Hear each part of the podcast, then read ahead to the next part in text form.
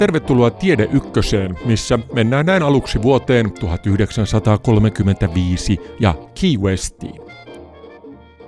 Key West on Floridan eteläkärjessä olevan saaririvistön eteläisin saari, turistien suosima pieni kaupunki, missä voi esimerkiksi kävellä päätietä pitkin Atlantilta Meksikon lahdelle. Kauniilla ilmalla Key West on kuvan kaunis paratiisi, siellä on lämmin ympäri vuoden ja sinne onkin tultu lomailemaan muualta Yhdysvalloista jo 1800-luvun lopulta alkaen. Ja etenkin vuoden 1912 jälkeen, kun sinne saatiin aikaiseksi rautatie saarien välille rakennettujen pitkien siltojen avulla. Key West on kuuluisa myös siitä, että se on yhtenään hurrikaanien reitillä. Kun myrsky tuli päälle ja paikka oli eristyksissä, oli siellä kuulemma hurjia kemuja, kun muuta ei oikeastaan voinut tehdä kuin tanssia ja juoda rommia. Ja lisäksi olihan mahdollista, että kyseessä oli viimeinen ilta, kun oli hengissä, tai ainakin tämä ää, henki haluttiin pitää yllä näissä juhlissa. No, vuonna 1935 tuskin tanssittiin, kun kuuluisin Key Westin hurrikaaneista käytännössä lanasi kaupungin alleen, sen reitti meni suoraan siitä päältä. Tämä voimakkaimman luokan, viidennen kategorian hurrikaani, on tullut tunnetuksi muun muassa Hemingwayn kirjasta. Se on legenda. Veden pinta nousi kuudella metrillä ja tuuli puhalsi liki 300 kilometrin tuntinopeudella. 423 ihmistä kuoli ja vahinkoa koitui 100 miljoonan silloisen dollarin edestä, nykyrahassa noin 1,7 miljardia. Melkein kaikki siis tuhoutui, mukaan luettuna suuri osa tuosta rautatiestä. Myrsky ei tullut ihan yllätyksenä, mutta melkein. Jos sen tulo olisi voitu ennustaa yhtä hyvin kuin nykyisin ja tähän tulevaan myrskyyn olisi voitu varautua kaikella nykyisin mahdollisella tavalla, ei tuhojen määrä olisi ollut lainkaan noin suuri. Ennen kaikkea ihmisuhreja olisi voitu välttää. Merellä olevien laivojen lisäksi meillä on nykyisin tutkat ja sondit ja lentokoneet, kuten esimerkiksi kuuluisat hurrikaanimetsästäjät Hurricane Hunterit, jotka menevät pyörämyrskyjen sisällekin tekemään niistä tarkkoja mittauksia. Ja tietysti on sitten satelliitit, mutta niihin palaamme hetken kuluttua paljon tarkemmin. Rahassa mitattuna kaikkein katastrofaalisin pyörämyrsky on ollut hurrikaani Katarina, joka iski New Orleansin alueelle elokuussa 2005. 1200 kuollutta ja 125 miljardin dollarin edestä vahinkoja. Suurin tekijä tuolloin oli tulva, jonka myrsky nosti. Suuri osa miljoona kaupunkia, kun esikaupungit lasketaan mukaan, jäi veden alle yksinkertaisesti, ja ihmiset hukkuivat talot kostuivat ja niin edespäin. Ja mitä tulee tulviin, niin tuhoisin luonnononnettomuus täällä Euroopassa on ollut vuonna 2002 ollut suuri tulva Keski-Euroopassa, joka peitti alleen suuria alueita ennen kaikkea Tsekissä, Saksassa ja Itävallassa. 110 ihmistä kuoli ja vahinkoja aiheutui liki 20 miljardin euron verran. Siis 20 miljardia euroa, se on paljon. Key Westin tuho, siis vuonna 1935, olisi ollut pienempi, jos tuolloin olisi ollut käytössämme muun muassa sääsatelliitteja, jotka näkevät myrskyt jo kaukaa meren päällä, kun ne ovat tulossa kohti mannerta. Ja Katariina sekä vuoden 2002 tulvat olisivat olleet paljon tappavampia ja kalliimpia, jos meillä ei olisi ollut satelliitteja käytössämme. Laskelmien mukaan sääsatelliitit ovat tuoneet niihin laitetut rahat takaisin jo näissä kahdessa tapauksessa korkojenkin kerran. Mitä tulee edelleen rahaan, niin pelkästään vuonna 2010 sääsatelliittien arvioidaan tuoneen vähintään 15,7 miljardin säästöt Euroopassa. Kun mukaan lasketaan myrskyihin, tulviin ja muihin luonnon onnettomuuksiin varautumiset sekä tavalliset arkipäiväiset säännusteiden ansiosta tulleet säästöt. Näitä ovat muun muassa liikenteessä saadut paremmat reititykset, rakennustyömaiden organisointi ja maataloudessa saadut säästöt kaiken näköisten pikkuasioiden lisäksi. Todennäköisesti tuo säästöluku olisi suurempikin äh, kuin tuon 15,7 miljardia, kenties jopa 60 miljardia, siis tuon raportin mukaan, ja siis vuodessa, ja siis pelkästään Euroopassa. Tarkalleen ottaen summat pitävät sisällään kaiken säännustamisen, ei vain satelliitteja, mutta koska sääsatelliitit ovat olennainen osa ennustamista, ei varmaankaan tarvitse tämän enempää vakuutella sääsatelliittien tarpeellisuudesta. Niinpä voidaankin mennä nyt saman tien asiaan. Euroopan sääsatelliittiorganisaation EUMETSATin pääkonttoriin Saksassa. EUMETSAT hallinnoi Meteosat-satelliitteja ja nämä Meteosatit ovat eurooppalaisia sääsatelliitteja. Tapasin tuolla EUMETSATin pääkonttorissa viime marraskuussa Johan Grandellin, suomalaisen insinöörin, joka on siellä tekemisissä seuraavan sukupolven meteosatien kanssa. Eli me ollaan tällä hetkellä nyt EUMET-SATissa, eli Euroopan sääsatelliitti, järjestössä Johan Grandellin toimistossa ja, ja aiheena tänään on MTG eli Meteosat Third Generation, Meteosatin kolmas sukupolvi. Kyseessä on jo tosiaan kolmas sukupolvi, nyt on käytössä toinen sukupolvi ja ensimmäinen sukupolvi tarkoittaa sitä, että vuonna 1977 jo 40 vuotta sitten lähetettiin ensimmäinen meteosat katsomaan Euroopan säätä tuolta taivaalta. Se oli vallankumous silloin aikana, mutta missä mennään nyt? Tässä edessä on tällainen kuvaruutu, missä niin kuin on kaiken näköistä vipeltäjää tuolla taivaalla. Mitä, mitä kaikkea satelliitteja tällä hetkellä on, jotka tuottaa säännustajille tietoa? No joo, siis meillä on kahden päätyypin satelliitteja, eli geostationaarisia satelliitteja, jotka tarkoittaa tämmöisiä, mitkä lentää 30, 6000 kilometrin korkeudessa. Mm-hmm. Ja se on just tismalleen se korkeus, missä se sitten pyörii satelliitti samaan tahtiin maapallon ympäri, mitä maapallokin pyörii. Eli se pysyy samaan, samalla paikalla. Eli se pystyy katsomaan samaa paikkaa koko ajan. Kyllä, pystyy katsomaan samaa paikkaa jatkuvasti koko ajan. Ja sitten meillä on nämä polaarisatelliitit, mitkä kiertää paljon matalammilla radoilla, eli luokkaa 800 kilometriä. Mm-hmm. Ja ne menee sitä hyvin nopeasti yli ja häipyy taas horisontin taakse, kunnes tulee taas uudestaan ehkä 12 tunnin päästä. Eli se on ihan erityyppinen observaatio, niin ha, erityyppinen havainto, Joo. mitä saadaan tuosta geostationaarisesta. Kyllä. Ja sitten niistä on, niin kuin, näistä polaarisatelliiteista on erilaisia versioita. Tietysti on tämmöisiä, mitkä on niin sanotulla aurinkosynkronisilla radoilla – Eli se pyörii periaatteessa, niin kuin se seuraa auringon liikettä. Ja sitten on semmoisia, mitkä ei ole semmoisilla, mitkä tulee sitten eri syklissä sitten niin kuin maapallon ympäri. Mutta suurin osa näistä, mistä me nyt puhutaan, ne on tämmöisiä aurinkosynkronisia satelliitteja.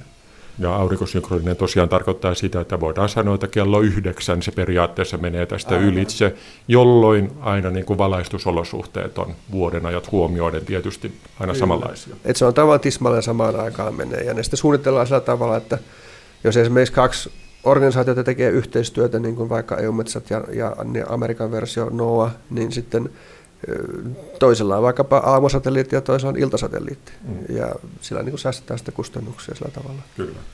Mitä kaikkia satelliitteja nyt EUMETSATilla tällä hetkellä on taivaalla? Tietysti meteosatit, eli nämä niin kuin kuuluisimmat, mutta kuinka paljon niitä on ja missä kaikkialla? Niitä on tällä hetkellä neljä, eli se ohjelman on tullut siinä mielessä päätökseen, että kaikki on jo laukastu. Mm-hmm. Yksi niistä on jo siirretty Intian valtameren ylle, koska sitä ei enää tarvittu Euroopan yläpuolella – ja se jatkaa siellä sitten niin kuin eläkkeelle asti, kunnes sitten sen aika tulee loppuun jossain vaiheessa. Ja sitten sitä mukaan sitten siirretään niin kuin muitakin sinne, mahdollisesti sinne, sinne Intian yläpuolelle, jos on siellä niin kuin vielä, vielä kysyntää. Ja sitten Polaarirajoilla meillä on tällä hetkellä kolme satelliittia, eli nämä METOP-satelliitit, niitä on, niitä on niin kuin A, B ja C. Ja siinäkin tietysti on niin kuin aika niin kuin rientää näissäkin ohjelmissa, että jossain vaiheessa sitten niin kuin vanhemmasta päästä alkaa niin kuin sitten tavallaan virta loppumaan ja sitten siirretään niin, kuin niin sanotusti eläkkeelle. Että ne polari, polariran satelliitit yleensä niin kuin ne tuodaan sitten maahan, eli ne sitten palaa ilmakehässä, kun taas geostationaarisella radalta ei lähdetä niin kuin enää, niin kuin enää tuomaan alas sitä satelliittia, vaan sitten niin kuin siirtyy siirretään vähän ylemmäs ja se pysyy siellä sitten niin kuin tuhansia vuosia. Niin sanotulle hautausmaa radalle. Hautausmaa, aivan semmoinen hautausmaa satelliiteille sitten. Siellä on, siellä on vielä tilaa ihan hyvin. Joo. Un, feu. À l'image. Décollage. Ensimmäinen Meteosat laukaistiin avaruuteen 23. marraskuuta 1977 ja sen jälkeen näitä ensimmäisen sukupolven eurooppalaisia sääsatelliitteja tehtiin kuusi ja lähetettiin avaruuteen nuo kuusi ennen kuin vuonna 2002 niitä alettiin korvata uusilla toisen sukupolven meteosateilla. Nämä kaikki olivat sylinterimäisiä laitteita, uudempien tapauksessa vähän yli kolme metriä halkaisijaltaan ja noin kaksi ja puoli metriä korkeita aurinkopaneeleilla päällystettyjä satelliitteja, jotka pyörivät sata kertaa minuutissa akselinsa ympäri. Pyörimisen tarkoituksena on pitää satelliitti oikeassa asennossa samaan tapaan kuin hyrrä pysyy pystyssä, mutta lisäksi kun satelliitin kamera katsoo sivulle, siis sivusuuntaan, niin tuo kameran kuvakenttä skannaa maapallon ylitse sata kertaa minuutissa kätevä tapa ottaa kuvia. Nyt tekeillä olevissa kolmannen sukupolven satelliiteissa siirrytään pois tästä primitiivisestä pyörimisestä. Uudet satelliitit ovat niin sanotusti kolmiakselistabiloituja, eli ne pitävät itse itseään koko ajan samassa asennossa maapallon suhteen. Jochen Grandel jatkaa. Oikeastaan suurin syy ehkä siihen, minkä takia siirrytään pois tästä vähän vanhanaikaista menetelmästä, on myöskin se, että siihen saadaan paljon enemmän instrumentteja mm. silloin silloin se satelliittiin niin niin kuin, niin kuin mukaan. Eli tämmöinen pyörivä systeemi pystyy ottamaan vain tietynlaista instrumenttia vastaan, Joo. kun taas tämmöinen kolmiakselinen stabiloitu, siihen voidaan laittaa ihan mitä vaan. Että se on hyvin niin kuin auki se paletti, mitä siihen voidaan laittaa. Ö, aikaisemmin periaatteessa sääsatelliitti otti vain kuvan, ja siitä voitiin nähdä sitten, että okei, nyt tulee pilviä ja sieltä tulee niin kuin myrskyrintama kohti maapalloa, mutta nyt ollaan menossa paljon isompaan. No joo, siis oikeastaan tässä on niinku semmoinen aika merkittävä muutos siinä, että, että nyt me saadaan ensinnäkin tämmöinen 3D-kuva ilmakehästä. Me, me, luodataan ilmakehää samalla. Me otetaan kuvia kyllä edelleenkin jatkossakin ja, ja, se, se, ja niin myöskin selvästi, selvästi niin kuin, niin kuin kehittyneempiä kuvia kuin mitä, mitä ennen. Mutta että siihen tulee päälle tämä, tämä luotauskyky, eli se pystyy ottamaan sen 3D-mallin, sitä, tai 3D-kuvan tästä niin kuin ilmakehästä samaan aikaan.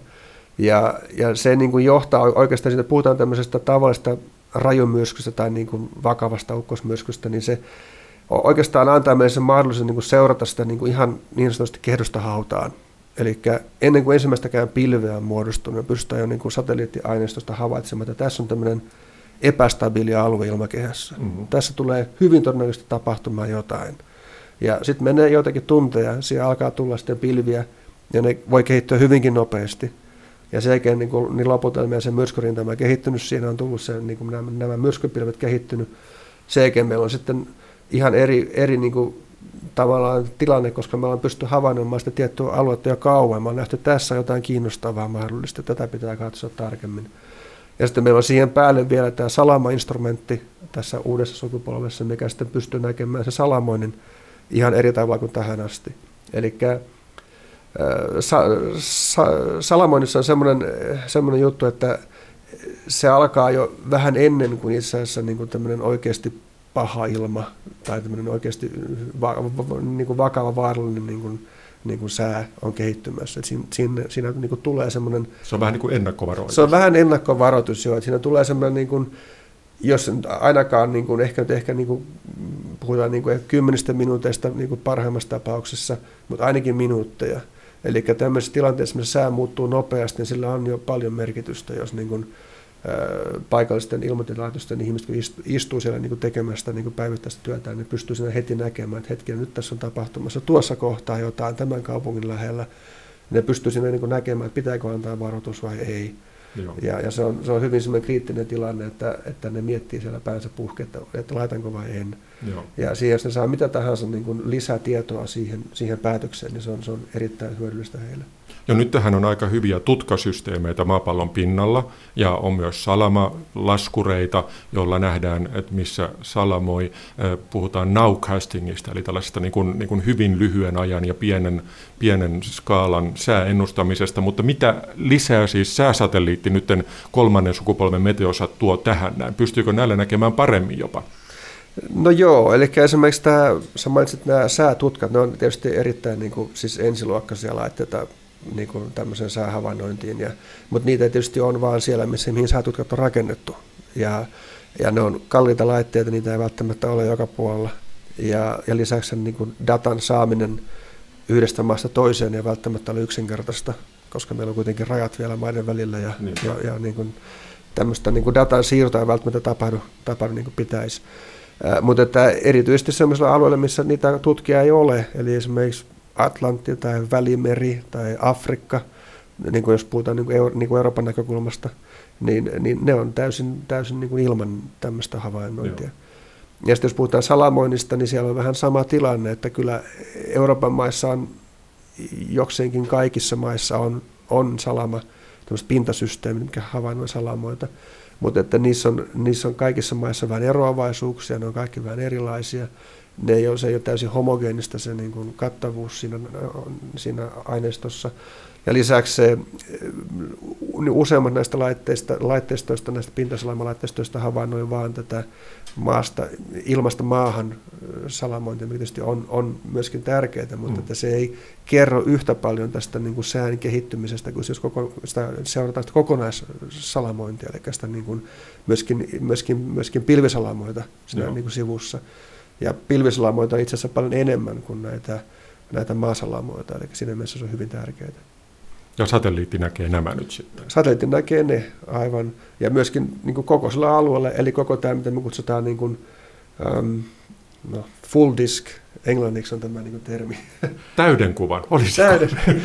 eli niin kuin tavallaan se, koko se alue, minkä satelliitti niin kuin näkee, sitä kutsutaan full disk alueeksi, eli koko se, se niin kuin, um, periaatteessa koko maapallon pinta siinä alla. Siinä, alu, siinä Joo. alla oleva koko maapallon pinta. Että, että kaikki on varmaan nähnyt näitä kuvia, mitä astronautit otti aikoinaan kuulennolta, kun ne, ne kuvasi ensimmäisiä kertoja niin maapalloa kaukaa. Se on se, mitä, mitä tällä niin tarkoitetaan.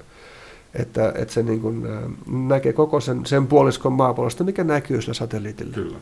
Ja koko sillä alueella nähdään myöskin tässä tämä salama-aktiviteetti. Joo. Ja semmoista ei ole tällä hetkellä muuten saatavilla. Eli Eli esimerkiksi jos puhutaan niin kuin vaikka ilmaliikenteen niin kuin turvallisuudesta, niin kyllä se on aika tärkeää nähdä, mitä tapahtuu Atlantin yllä vaikkapa, tai, tai Välimerellä, tai koko se Afrikka, koko se alue sinne niin kuin väli, tai niin Etelä-Amerikan ja Afrikan välillä. Siinä mm. niin kuin tapahtuu koko ajan paljon niin kuin myrskytoimintaa ja tämmöistä, niin kuin, tämmöistä niin kuin konvektiivista toimintaa, mikä on tärkeää tietää niin kuin, niin, ilmailualan ihmisille. Tässä kuvaruudulla on nyt kauniita kuvia tästä Meteosatin kolmannesta sukupolvesta. Ne on tuollaisia hyvin perinteisen näköisiä satelliitteja, että on boksi ja siitä lähtee aurinkopaneelit sivulle ja sitten on töttörö, joka on käytännössä kamera, joka katsoo sitten alaspäin kohti maapalloa. Ja ideana tässä on vähän se, että kun nyt on yksi satelliitti siellä katsomassa Eurooppaa, niin nyt lähetetään kolme kappaletta. Kuis näin? No se on jaettunut tällä hetkellä se, sillä tavalla, että ennen kuin oli vain tämä yksi instrumentti, se riitti yksi satelliitti. Nyt kun meillä on instrumenttia aika paljon, niin se, se jaettiin kahtia. Eli meillä on sitten tavallaan kahden sortin satelliitteja. Meillä on tämmöisiä kamerasatelliitteja ja sitten meillä on näitä, näitä, näitä luotaussatelliitteja. Eli kamerasatelliitti ottaa tosiaan näitä kuvia, Siinä on myöskin se salama-instrumentti siinä samassa satelliitissa, ja sitten tämä luotaussatelliitti, siinä on sitten omat instrumenttinsa nimenomaan tähän niin 3D 3D-hahmottamiseen, niin kuin ilmakehän niin kuin luotaamiseen. Joo. Eli, eli sen takia voi sanoa, että, että ruokahalu on kasvanut syödessä, että kun on mahdollista laittaa lisää instrumentteja, niin tehdään sitä kaksi satelliittia, jotta saadaan vielä enemmän. No myöskin se tietysti käytännön kysymys, kun tämmöistä projektia lähtee tekemään, niin kannattaa sitten tehdä kunnolla, että, että, että ei, ei, ei niin puolittaa sitä. Kerro vähän enemmän näistä satelliiteista, että minkä kokoisia ne on, missä, missä niitä tehdään ja ollaanko niitä nyt jo rakentamassa. Tuossa lukee, että, että Start of Operations 2022, silloin pitäisi siis alkaa näiden käyttäminen. Eli se tarkoittaa sitä, että varmaan jossain jo nyt viilataan kasaan näitä satelliitteja. No kyllä vaan. että siis tämä on tämmöinen tyypillinen eurooppalainen yhteistyöprojekti, missä niin kuin, tämä projekti on hajautettu hyvin, hyvin pitkälle niin kuin eri Euroopan maiden välillä. Mm. Eli, eli eri asioita tehdään eri maissa. Ja sitten niin kuin lopulta sitten integroidaan ne yhteen siihen niin kuin ensimmäiseen valmiiseen, valmiiseen lentoversioon. Mm. Siis mikä tämä satelliittiprojekti on, on semmoinen, että siinä tehdään ensin monia malleja, mm-hmm. erilaisia struktuurimalleja, rakennemalleja. rakennemat, kestääkö se rakenne Joo. vai ei. Tehdään tämmöisiä niin, kuin niin sanottuja termisiä malleja, että kestääkö se lämpötilan vaihteluja vai ei. Sitten kun nämä on kaikki selvitetty, sen jälkeen, pitkän tien jälkeen rakennetaan se viimeinen versio, joka on se lentomalli. Ja, ja se, siitäkin on vaan niin kuin ensin se, se satelliitin runko, ja sitten siihen liitetään, liitetään sitten myöhemmin nämä instru- instrumentit, mitkä myöskin tulee eri alihankkijoilta. Eli se on niin kuin itse asiassa hyvin kompleksinen tämmöinen tämmöinen niin logistinenkin ongelma, että miten kaikki saadaan niin oikeaan paikkaan oikeaan aikaan. Kyllä. Mutta varmaan näitä lentomalleja ollaan jotakuinkin jo tekemässä. Kyllä vaan, kyllä ne on hyvin pitkälti jo niin kuin tavallaan Ää, niin kuin sanotaanko, ei voi kutsua liukuhinnalla, mutta että niin kuin ollaan kuitenkin tekemässä tällä hetkellä, että se on niin kuin, nyt ollaan siinä vaiheessa. Meillä on niin laukaissut kaksi vuotta aikaa, että kun se nyt tällä hetkellä kootaan jo niin lentomalleja. Minkä kokoinen tämä satelliitti on? Tästä kuvasta, mikä on edessä, siinä on vaikea sanoa sitä. Nyt voi arvio, arvioida tietysti, mutta sä tiedät numerot varmaan saman tien. No itse kolme ja puoli tonnia se paino.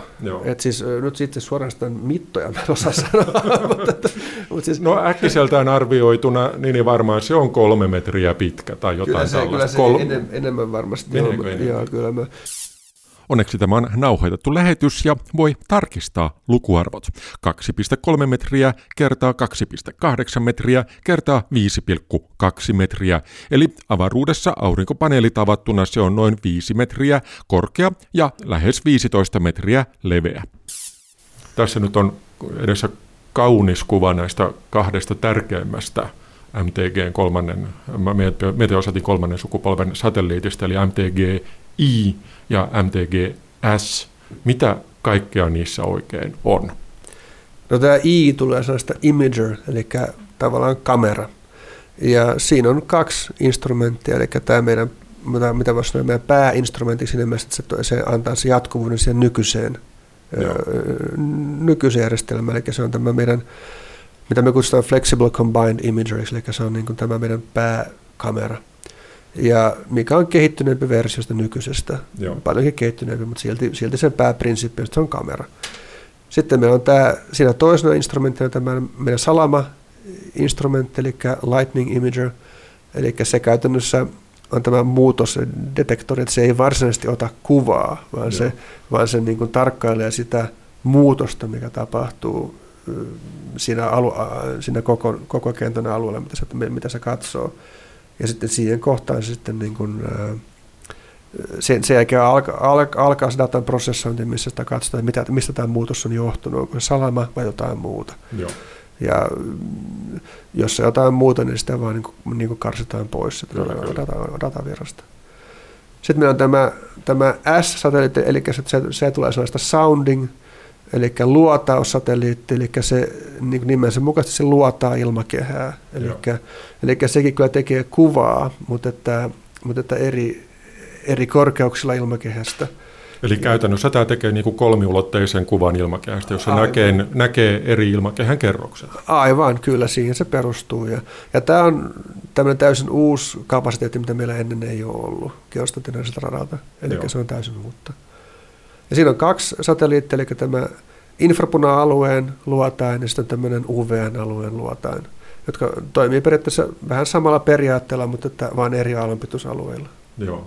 Ja tämä ultraviolettialueen luotain on kiinnostava sen takia, että se pystyy havaitsemaan esimerkiksi saasteiden määrää. Tällä hetkellä pystytään näkemään muilla satelliiteilla enemmän tutkimuksenomaisesti, mutta tämä pystyy näkemään varsin niin kuin operatiivisesti, että paljonko esimerkiksi on, on Suomen päällä saastetta.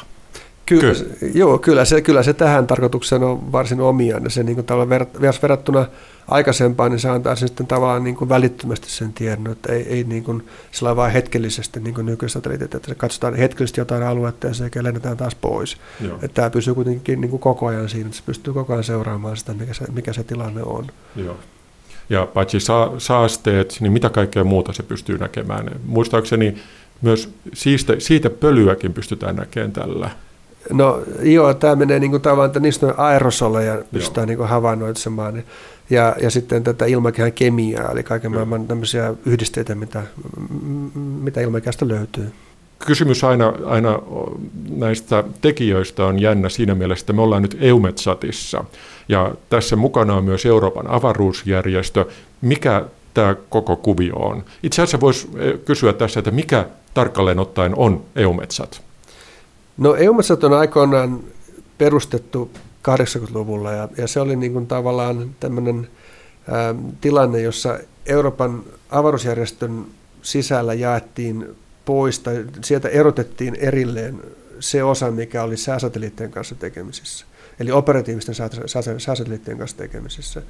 Ja sitten on siitä pikkuhiljaa kasvanut sitten, niin kun näitä ohjelmia on tullut lisää ja satelliitteja on tullut lisää, että EUMETSat on ihan eri kuin mitä se oli vielä 10 vuotta tai 15 vuotta sitten. Joo.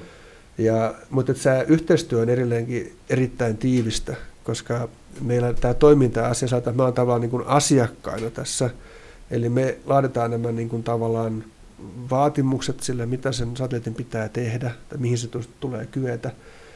Sitten Euroopan avaruusjärjestö on se, joka hoitaa tämän niin kuin, yhteyden sinne teollisuuden suuntaan, ja ne niin kuin teettää sen sen satelliitin ja sen niin laitteiston siinä.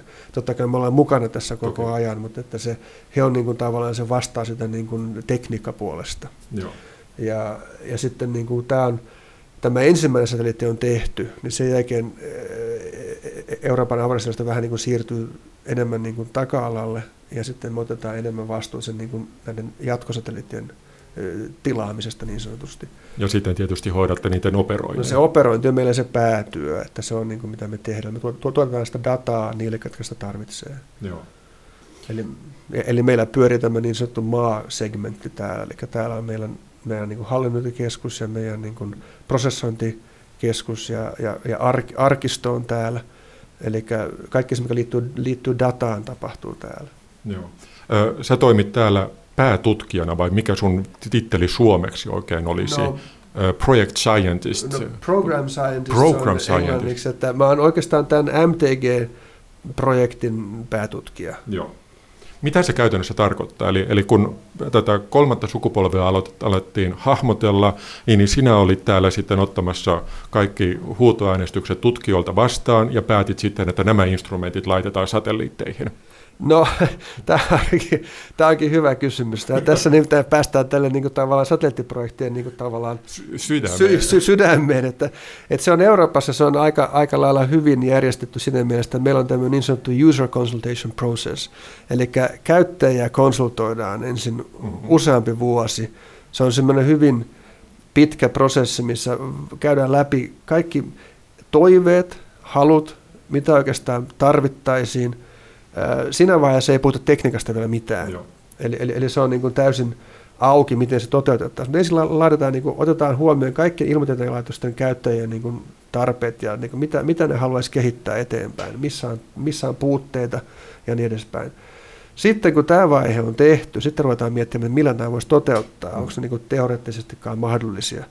Ja, ja sitten alkaa tämä niin kuin tavallaan ruvetaan puhumaan niin phase nolla, niin kuin nollavaiheen tutkimuksesta, A-vaiheen tutkimuksesta, missä niin kuin käydään läpi niin kuin se tekniikkapuolta sitten, että mikä olisi mahdollisesti mahdollista. Niin kuin, ja, ja sitten tuota, siinä vaiheessa liittyy sitten paljon semmoista niin kuin keskustelua, että no okei, me voidaan tehdä ehkä tämä, mutta ei tuota, tai me voidaan tehdä tästä ehkä jotain, riittääkö teille. Ja, ja sitten niin kuin tavallaan se lopputuloksesta niin kuin tulee semmoinen, semmoinen niin kuin, ää, käyttäjien semmoinen niin kuin viimeksi niin kuin loppuun viilattu semmoinen niin kuin hahmotelma, että, että nämä on ne meidän niin kuin vaatimukset, mitä pitää täyttyä, jotta tässä on mitään järkeä. Ja varmaan sitä hahmoteltaessa niin, niin otetaan huomioon tekniset kriteerit ja myös se, että paljonko rahaa on. Aivan, totta kai se on, niin kuin tämä budjetti on tietysti hyvin merkittävä siinä, mutta että se, se niin kuin tässä oli lähtökohtana silloin, kun tätä kolmatta sukupolvea lähdettiin hahmottamaan, oli, että budjetti ei saa kasvaa. Mm-hmm. Eli samalla rahalla pitää saada enemmän. Joo. Ja se on kyllä kieltämättä erittäin hyvin toteutunut tässä. Mitä konkreettista iloa tästä, jos puhutaan Suomesta, niin Suomihan on, on näiden geostationaarisatelliittien kannalta pikkusen hankalassa kohdassa, koska me ollaan niin pohjoisessa siellä, jolloin, jolloin näiden kuvissa Suomi on tällainen niin kuin varsin kallellaan pohjoisessa oleva pieni pläntti, mutta varmaan näillä kuitenkin pystytään tekemään aika paljon. Joo, no siis se on ihan totta, että joka on nähnyt, nähnyt tämmöisiä satelliittikuvia, geostationaarisia satelliitin Suomesta tai tarkkaan missä Suomi on, niin se näyttää itse asiassa silloin muistaa, että Suomi on hyvin pohjoisessa. et, et se sitä niin kuin unohtaa, kun asuu Suomessa, että kuinka pohjoisessa se onkaan. Että se on erittäinkin siellä niin kuin, niin kuin syrjällä. Kyllä. Ja, ja niin kuin siinä mielessä voisikin ajatella, että mitä syötyä tästä on Suomella onkaan. Mutta se ei ole ihan näin yksinkertaista. Nimittäin tämä, tämä data, mitä me käytetään tai tuotetaan, niin sitä, se on hyvin tärkeä niin kuin, niin kuin ainesosa meidän malleissa. Hmm meidän niin satelliittien säämalleissa, mitä ei tuoteta vain Suomessa, vaan niin kuin esimerkiksi Euroopan keskuksessa ja, ja niin kuin, niin kuin muuallakin globaalisti. Ja, ja se on niin kuin itse asiassa tärkein käyttö satelliittidatalle tänä päivänä.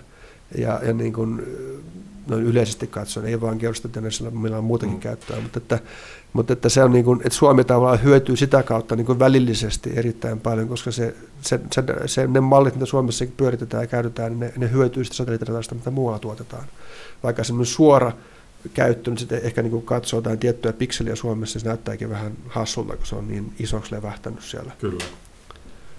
Niin, konkreettisestihan tämän näkee siitä, että, että niin kuin näissä kuvissa näkyy oikein hyvin nämä kauniit, miellyttävät matalapaineet, jotka Atlantilta vyöryy aina Suomen päälle. Joo, aivan. Joo, siis kyllä tietysti niin kuin tämmöisen äh, geostationaarisen satelliitin suurin hyöty on, että pystyy nimenomaan niin kuin sen katsoa, kun vyöryy päälle. Että se, se ei ole vain semmoinen hetkittäinen snapshot, että nyt mä näen tämän hetken ja sen 12 tunnin päästä taas jotain, vaan se, sitä voi seurata koko ajan jatkuvasti. Ja, ja niin kuin tietysti No Suomi on ehkä vähän niin kuin on, on, onnellisessa asemassa, että Suomeen ei yleensä vyöry kauheasti mm. mitään. Että se on niin kuin, niin kuin siinä mielessä hyvä, mutta että se, jos puhutaan vaikka Välimeren alueelta, niin siellähän on paljon tämmöistä, vaikka puhutaan Italiasta, mm. joka on semmoinen niin vähän epäonnekkaassa asemassa, että se on semmoinen niin kuin kieleke, kun tulee ulos sieltä ja sää tulee nimenomaan sieltä, sieltä mereltä päin. Ja niiden pitää pystyä sitä hahmottamaan jo niin kuin etukäteen. Nyt se on muuten tulossa se, se huomattavasti paha sää sieltä ja niin kuin silloin se niin kuin hyödyttää nähdä sitä niin kuin nimenomaan tämmöisellä. Tässä mielessä tämä kolmas sukupolvi meteosateista tulee olemaan myös pikkusen parempi kuin nykyisin, koska, koska kuvia saadaan kahden ja puolen minuutin välein, ja ne ovat paljon tarkempia kuin ennen. Kyllä joo, se me siirrytään semmoisessa tilanteessa, jossa meillä oli, oli niin kuin, tämä, mitä puhut kaksi ja puoli minuuttia, se tarkoittaa Euroopan havainnointia. Se oli mm. tällä hetkellä se on viisi minuuttia, se niin tippuu puoleen se. Joo. Ja se on erittäin merkittävä niin tietynlaisten sääilmiöiden kannalta. Ja sitten se resoluutio paranee vielä enemmän tässä, että me puhutaan nyt niin kolmen kilometrin resoluutista. Tänä, tänä päivänä se tippuu yhteen kilometriin tai jopa 500 metriä jollain kanavilla. Eli se on niin kuin erittäin merkittävä parannus kun katsotaan näitä, näitä tietoja, niin tässähän melkein pystytään näkemään jo aivan yksittäisiä ukkospilviä, kun ne alkaa syntyä. Kyllä, joo, ja sitten äh, niin ukkospilven sisällä on myöskin paljon niin kuin, niin kuin sisäistä vaihtelua. Siellä. Se ei ole vain yksi ukkospilvi, vaan, vaan, vaan tämmöinen, äh, tämmöinen meteorologi haluaa nähdä, mitä siellä tapahtuu se ukkospilven niin kuin sisällä, tai mitä se, niin kuin, miltä se näyttää. Et ei ole yhtä ukkospilveä, ja niin kuin, joka on kaikki. Et se on niin kuin, ne on hyvin erilaisia ja se meteorologi pystyy päättelemään sitä, miltä se näyttää päälle päin, että miten paha se mahdollisesti on. Että onko se semmoinen, että pitäisi olla huolissaan sitä, vai onko se ihan vain tavallinen ukkospilvi? Tämä kaikki kuulostaa oikeastaan aika science fictionilta jo. Meillä on 36 000 kilometrin korkeudessa oleva laite, jossa on tällainen 30 sentin linssillä vai peilillä varustettu kamera, joka pystyy näkemään näin pieniä yksityiskohtia. Miltä se oikein tuntuu? Ja, no siis kyllähän niin tosiasia on se, että miettiä, että miten pieniä yksityiskohtia me katsotaan niin kaukaa, niin oikeastaan aika hämmentävää, että se on edes mahdollista. että, että nimenomaan, että se pysyy paikallaan, se satelliitti sen verran, että me pystytään niin katsomaan semmoisia 500 metrin niin kokoisia pikseleitä. Onhan se teknisesti aika hämmentävää ja näin nopeasti, melkein reaaliajassa pystytään katsomaan. Tämä, tämä kuulostaa vähän samalta kuin kun James Bond-elokuvissa aina otetaan läppäri vaan esiin ja siinä pystytään zoomaamaan melkein yhteen yksityiskohtaan noin vaan. Niin, niin näillä pystytään käytännössä tekemään sellaista. Ei nyt löytämään jotain, jotain pahista, joka on pommia asettelemassa, mutta sääilmiöiden suhteen. Niin ja meiltä puuttuu vilkkuvat valot ja ääniefektit. Kyllä. Mutta kyllä se on oikeasti, jos ajatellaan niin kuin tämä kehitystä, mikä meillä on ollut tässä niin kuin viimeisen vuosikymmenten aikana, niin onhan se aika, aika merkittävä. Itse asiassa tällä hetkellä minusta tuntuu, että ollaan saavutettu sellainen tilanne, että, Et nyt niin kun keskustellaan paljon meidän jäsenvaltioiden kanssa siitä, miten sitä dataa tullaan hyödyntämään, koska, koska niiden pitää olla pystyä ottamaan vastaan se, se, se kaikki aineisto, mikä tulee, ja käyttämään sitä järkevästi. Totta kai siihen on niin paljon satsattu jo, mutta että tässä on vielä paljon työtä jäljelläkin. Että, että se ei ole vain se, että me toimitetaan sitä dataa, sitä pitää myöskin käyttää oikein ja hyödyllisesti. Niin, siis nämä kolme satelliittia, joita nyt ollaan laittamassa, ne tuottaa, tuottaa aika paljon enempi dataa. Siis yhden pikselin sijaan on, tai siis pikseleitä on nyttenkin, mutta, mutta niin kuin pikselikoko on pienempi, kanavia on enemmän, tietoa tulee usean, niin kuin tihempään tahtiin, niin se tietomäärähän on ihan valtava, mitä sieltä tulee. Joo, kyllä se on niin kuin yli 50 kertaa enemmän kuin tällä hetkellä tulee sitä dataa, sitten kun kaikki on niin kuin, niin kuin taivaalla näistä satelliiteista. Että, että kyllä se on niin kuin merkittävä määrä ja sitten se ihan pelkästään semmoinenkin yksinkertainen asia kuin se datan visualisointi ei ole, ei ole enää yhtä yksinkertaista kuin ennen, koska kuitenkin jos puhutaan tämmöisestä hyvin niin kuin monimutkaisesta niin kuin kuvasta, niin, mm. niin sen niin kuin zoomaileminen edestakaisin, niin, niin se, se alkaa olla haastavaa tietokoneelle. Että, että siinäkin on tavallaan ratkaisuja tietysti on niin olemassa siihen, mutta, että, mutta että se kaikki tämmöistä pitää miettiä etukäteen. Jos me ollaan nyt tässä vaiheessa, että niin tämä kuulostaa jo melkein science fictionilta, niin yleensä kun yksi satelliittisukupolvi on tulossa käyttöön, niin tutkijat niin kuin sinä mietti jo seuraavaa, eli niin kuin neljättä sukupolvea tästä eteenpäin. Mitä, mitä, miten tästä voidaan mennä vielä paremmaksi, muuta kuin vain laittamalla lisää resoluutiota ja useammin kuvia? Tämä on hyvä kysymys, nimittäin me nimittäin ollaan jo pohtimassa seuraavaa. No, tietysti. Kyllä, mutta että sehän ei ole niin kuin alkanut varsinaisesti, sen, sen, sen työn, se työ ei ole vielä alkanut, Joo. mutta että kyllä se on tavallaan meillä niin kuin pohdinnassa jo. Että, ää, tällä hetkellä ajatus on se, että se lähtee liikkeelle vuonna 2025 suunnilleen se projekti. Ja, ja niin kuin meillä semmoisena kulmakivenä kaikessa, mitä me tehdään, on niin kuin jatkuvuus.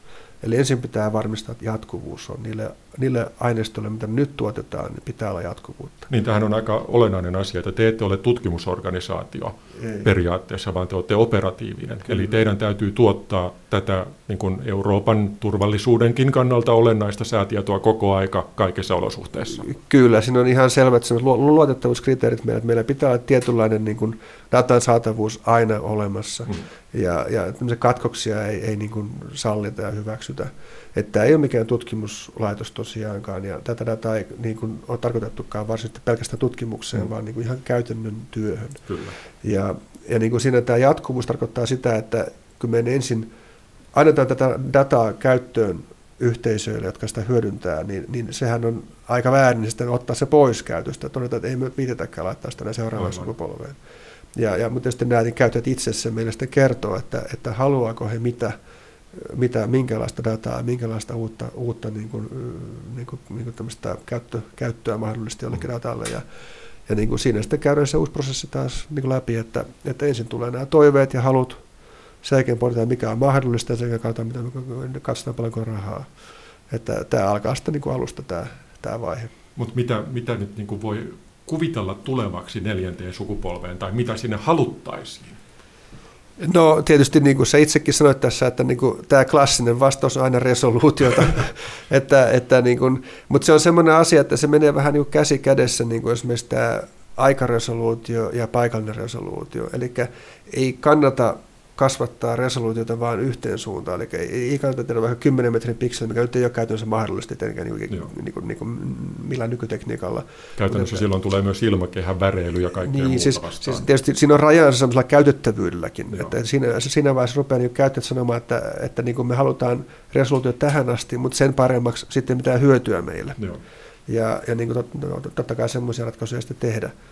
Ja, mutta vastaavasti, jos me kasvatetaan, sanotaan vaikka, että tiputetaan se yhden kilometrin resoluutio kaikilla kannalla vaikka 500 metriin, niin sitten mm. pitäisi vastaavasti myöskin lisääntyä sen, paik- sen aikaresoluutioon, koska muuten käyttäjät niin kuin, niin kuin huomaa, että, tai kertovat meille, että itse asiassa ihan kiva, mutta jos se samalla kasvaa myöskin tämä aikaresoluutio, niin sitten se on vastaavaa hyötyä meille. Joo. Voisin kuvitella, että tämä luotauspuoli on, joka, on, on sellainen, joka on kaikkein kiinnostavinta kenties tulevaisuudessa. Eli tällä luotaimellahan pystytään ikään kuin niin kuin, niin kuin ottamaan kolmiulotteinen kuva ilmakehästä, että missä siinä vesihöyry menee, millaisia pilviä siinä on ja mitä tapahtuu, niin olisiko kuviteltavissa, että nimenomaan siinä vielä tällainen niin kuin resoluution parantaminen olisi yksi, yksi polku eteenpäin? No tämä on niinku semmoinen asia, että kun tämä on nyt se, mikä sä mainitsit, tämä on meidän tämä täysin uusi mittaustyyli, Joo. mittaustyyppi tai satelliitti-instrumenttityyppi. Ja tämä on tämmöinen, missä täytyy olla siinä mielessä varovainen, että meidän täytyy ensin saada niinku käyttäjät käyttämään sitä Joo. ja tuomaan niinku siinä niinku tavallaan omat mielipiteensä asiasta, että mikä se käytettävyys on ja, ja näin. Mutta meillä on tietysti paljon kiinnostusta, siihen on hyvin paljon kiinnostusta tähän satelliitti-instrumenttiin, että se tarjoaa, koska tämä tarjoaa ensimmäisen kerran meissä mahdollisen, mahdollisen oikeasti saada niin kuin hetkellisesti koko siltä alueelta, mitä me katsotaan, tämmöinen 3D-malli tai 3D-kuva sitä, sitä, sitä ilmakehästä, jolloin se on niin kuin verrattuna aikaisempaan, se on täysin uutta. Et, et, et ehkä tässä ei kannata niinku vielä kiirehtiä kuitenkaan miettimään seuraavaa sukupolvea, että pitää ensin saada niinku käyttäjät niinku oikeasti hyödyntämään tätä nykyistä u, uutta niinku tulevaa sukupolvea, että mikä on se, mitä he aikoo sitten hyödyntää, mikä on se ominaisuus mikä on kaikkein tärkeintä. Miltä tuntuu nyt, kun, kun sä olet pitkän aikaa kertonut, että tällaista tulee, tällaista tulee, tällaista tulee, uutta hienoa, hieno, hienoja tietoja uusista satelliiteista saadaan, mutta nyt se alkaa konkretisoitua.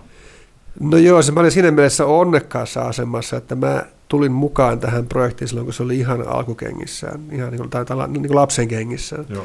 Ja tuota, eli 2002 mä tulin tänne ja silloin se oli just vuosi aikaisemmin alkanut tämä niin kuin projektin hahmottaminen, eli tämä just se, että keskusteltiin käyttäjien kanssa.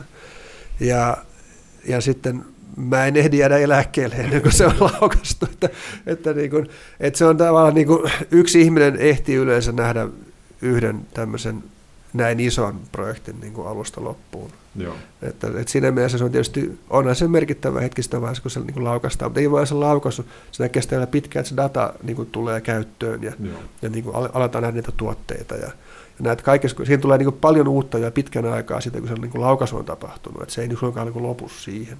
Eli sä et voi vielä hengähtää? Ei, no siis tässä on vielä paljon niin kuin, tehtävää niin monella niin kuin rintamalla, että ei tässä vaikka on kaksi vuotta laukaisu, niin se on itse asiassa niin kuin, siinä mielessä se on niin kuin avaruuspiirissä, se on vähän niin kuin huominen laukaisu, että mm. se, on niin kuin, se on kaksi vuotta on hyvin lyhyt aika. Et se on niin kuin, äh, kyllä tässä vielä paljon tapahtuu ja kaikki niin kuin aikataulut on niin hyvin tiukkoja. Ja, ja sitten tosiaan tämä käyttäjien valmistelu siihen niin kuin dataan, niin se on erittäin iso, iso niin kuin työsarka vielä. Totta kai heillä on itselläkin siinä niin kuin paljon tekemistä, että, että se ei, se ei, me voidaan auttaa heitä siinä, mutta, että, mutta, mutta se on niin kuin paikallisten käyttäjien niin kuin täytyy itse tehdä paljon. Joo, niin paikallisten käyttäjien vastuulla on muun muassa varautua tähän suureen tietomäärään. Kuinka, millaisia eroja Euroopan eri maissa on? Voisi kuvitella, että Suomessa on aika hyvät masiinat ottamaan jo tietomäärät vastaan, mutta miten on muualla? No mä luotan että Suomessa varmasti hyvin tämä asia hoidossa, mutta että tietysti Euroopassa on hyvin erilaisia ilmatieteen ja, ja niin kuin, se on selvää, että kaikilla ei ole samoja resursseja kuin, kuin muilla, että, että, että sitten niin kuin täytyy ehkä niin kuin tehdä kompromisseja ja ehkä se kehitys on vähän hitaampaa jossain paikoissa. Tietysti me tehdään myöskin paljon yhteistyötä, sen mm. mä tiedän, että niin kuin eri laituset niin kuin menee tiimiin keskenään ja toteaa, että me tehdään nyt nämä asiat yhdessä. Ja, ja tietysti tämä on hyvin kannatettavaa, näin pitääkin tehdä. Mutta kyllä tietysti erona esimerkiksi USAhan vastaaviin tilanteisiin on se, että kun meillä – kun he laukasivat niin kuin heidän seuraavan sukupolven satelliittinsa silloin kolme vuotta sitten, niin, niin tietysti heillä on yksi ilmatieteen laitos, mikä, mm. mikä hoitaa asiat. Että, että meillä on, niin kuin meidänkin jäsenmaita on 30, jos on niin kuin, niin kuin aika monta erilaista tapaa hoitaa asioita. Ja, ja nämä ei suinkaan ole kaikki yhteismitallisia. Että, että kyllä tietysti siinä on enemmän haasteita kuin ehkä sitä niin meidän niin USA-kollegoilla on ollut. Niinpä. Ö, kuinka muuten sä itse päädyit tänne? No, mä liityin Ursaan 11-vuotiaana. Ja siitä se alkoi. siitä, siitä se alkoi jo, että, että jotenkin, jotenkin sitä vaan sitten päätyi avaruusalalle, että, että, että kyllä tota, jotenkin voi sanoa, että ehkä tässä oli jotain sellaista lapsuuden haavettakin, mutta, mutta että se on sinänsä jännä, että aikoinaan mä, mä kyllä ajattelin jotain Mars-projekteja vastaan, että ne on jänniä, mutta mut jotenkin sitten kuitenkin päätyi kaukartuksen piiriin, että, että se, on, se on ehkä vähän maanläheisempää. Ja, Eli kun täällä oli paikka auki, niin sä hait siihen ja laitoit, että olen Ursan jäsen ja sut otettiin heti tänne näin. Mutta kai siinä oli jotain tutkintoja, niin kuin lukemisia välissä myös. Oliko se tuolla silloisella TKKlla kaukokartoitusta vai missä? No joo, siis mä olin aikoinaan ensin tietysti niin kuin ylioppilaaksi tekee TKK, se oli mulla niin kuin jo lapsesta asti ihan selvä, että mä menen TKKlle ja ja tuota, siellä en silloin tiennyt, että siellä on tämmöinen niin avaruustekniikan osasto tai, tai laitos. Oli. Se, oli, se oli mulle ihan, ihan uutta. Mm. Sitten mä menin professorin luokse juttelemaan, olin kaksi vuotta opiskellut, että pääsisikö tänne ehkä niin kuin tutkimusapulaiseksi, niin kuin vähän, vähän katsoa millaista on. Ja... Niin, siis voi mainita, että siis TKK on teknillinen korkeakoulu, joka on nykyisin Aalto. Joku Joo, ei aivan. kenties muista enää tätä, kun aina puhutaan Aallosta. Joo. No sitten seuraava vaihe siitä oli sitten, mä valmistuin äh, avaruustekniikan diplomi-insinööriksi 94 ja sitten mä hyvin pian sen jälkeen mä kävin Euroopan avaruusjärjestöllä vuoden verran tämmöisessä tavallaan valmistuneelle tarkoitussa työharjoittelussa. Eli se on periaatteessa oikea työpaikka, mutta se on niin kuin tarkoitettu sellaiseen harjoitteluun Joo. että vastavalmistuneille. Ja se oli erittäin niin kuin positiivinen antoisa kokemus mulle ja mä hyvin paljon tykkäsin siitä. Tietysti se oli nuorelle miehelle ihan kaikki oli uutta ja ihmeellistä. Ja siihen aikaan ehkä matkustettukaan ihan niin paljon kuin tänä päivänä, että pelkästään se, että on ulkomailla oli jo suurta uutta ja ihmeellistä. Ja sitten, sitten niin kuin pikkuhiljaa vuosien mittaan, että päätyi sitten tänne, että, että oli siinä muutakin välissä, mutta että nyt, nyt on sitten täällä. Ja, ja... Niin päädyit tänne, mutta kai siinä joku oli, että mikä, mikä ajoi nimenomaan EUMETSATiin? No, oli vain ilmoitus ja hait siihen? No mulla oli täällä mun entinen kollega oli täällä siihen aikaan töissä. Okay. Ja hän lähetti mulle sähköpostia, muuten tämmöinen paikka auki. Ja sitten mä ajattelin, että no haetaan, katsotaan mm. mitä tapahtuu. Ja sitten mä päädyin tänne. Ja millaista täällä on olla? No tämä on tietysti niin kuin jakautuu kahteen aspektiin, eli se, niin kuin se, se työympäristö ja sitten se, se privaattiympäristö, mm. eli, eli sitä asuu ulkomailla. Ää, nyt 17 vuotta oltu jo täällä, se on pitkä aika. Joo. Ja, ja perhe on, on täällä ja kasvanut täällä lapset ja, ja näin, että onhan se tietysti iso kysymys se yksinään. Ja, ja sitten, äh, sitten tuota, tämä työympäristö tietysti sitä ehkä vähän muuttuu sokeeksi, kun on niin pitkään täällä, mutta että onhan se ainutlaatuista, että niin kuin näkee niin kuin koko sen kokonaisuuden tämmöisessä paikassa. Että, että se, on niin kuin, se on ehkä se suurin valttekort tämmöisessä työpaikassa, että niin kuin on niin kuin kaiken keskellä, että, että kyllä se on oikeasti niin kuin erittäin kiinnostavaa. Niin, tämä on, tämä on kiinnostavaa sen takia, että puhutaan tietysti kiinnostavista asioista. Kun on avaruudesta kiinnostunut, niin satelliittiorganisaatio tietysti on mukava paikka. Mutta lisäksi, kun on, on kaiken näköisiä eri kansallisuuksia, on, on väkeä ympäri Eurooppaa ja kenties muualtakin. Joo, meillä on siis no, meillä on 30 jäsenvaltiota ja melkein kaikista on täällä myöskin edustajia. Ihan pienimmistä ei taida olla esimerkiksi Luxemburgista en usko, että täällä on ketään, vaikka on jäsenvaltio kuitenkin, mm. mutta, mutta että se, se kyllä sitä on niin kuin koko, koko niin kuin ympäristö on hyvin kansainvälinen. Niin kuin mä sanoin, tässä vähän tulee ehkä, ehkä, ehkä niin kuin sokeaksi, että, että se nyt vaan on näin, mutta se on, siihen on tottunut, että se on näin. Ja työkieli on, on täällä englanti, koska on niin paljon eri kansallisuuksia. Että vaikka... Kanttiinissa täytyy puhua saksaa. No joo, kyllä, kyllä tietysti kyllä niin kuin tavallaan tietysti on, on, on eroavaisuuksia siinä, miten halukkaasti ihmiset haluaa puhua Kyllä. saksaa. Että musta tuntuu, että skandinaavit puhuu mielelläänkin saksaa, jos tarjoutuu mahdollisuus. Joo. Näin sanoi Johan Grandel EUMETSATista, Euroopan sääsatelliittiorganisaatiosta, ja olemme jutelleet tässä Tiede Ykkösen ohjelmassa tulevaisuuden sääsatelliiteista.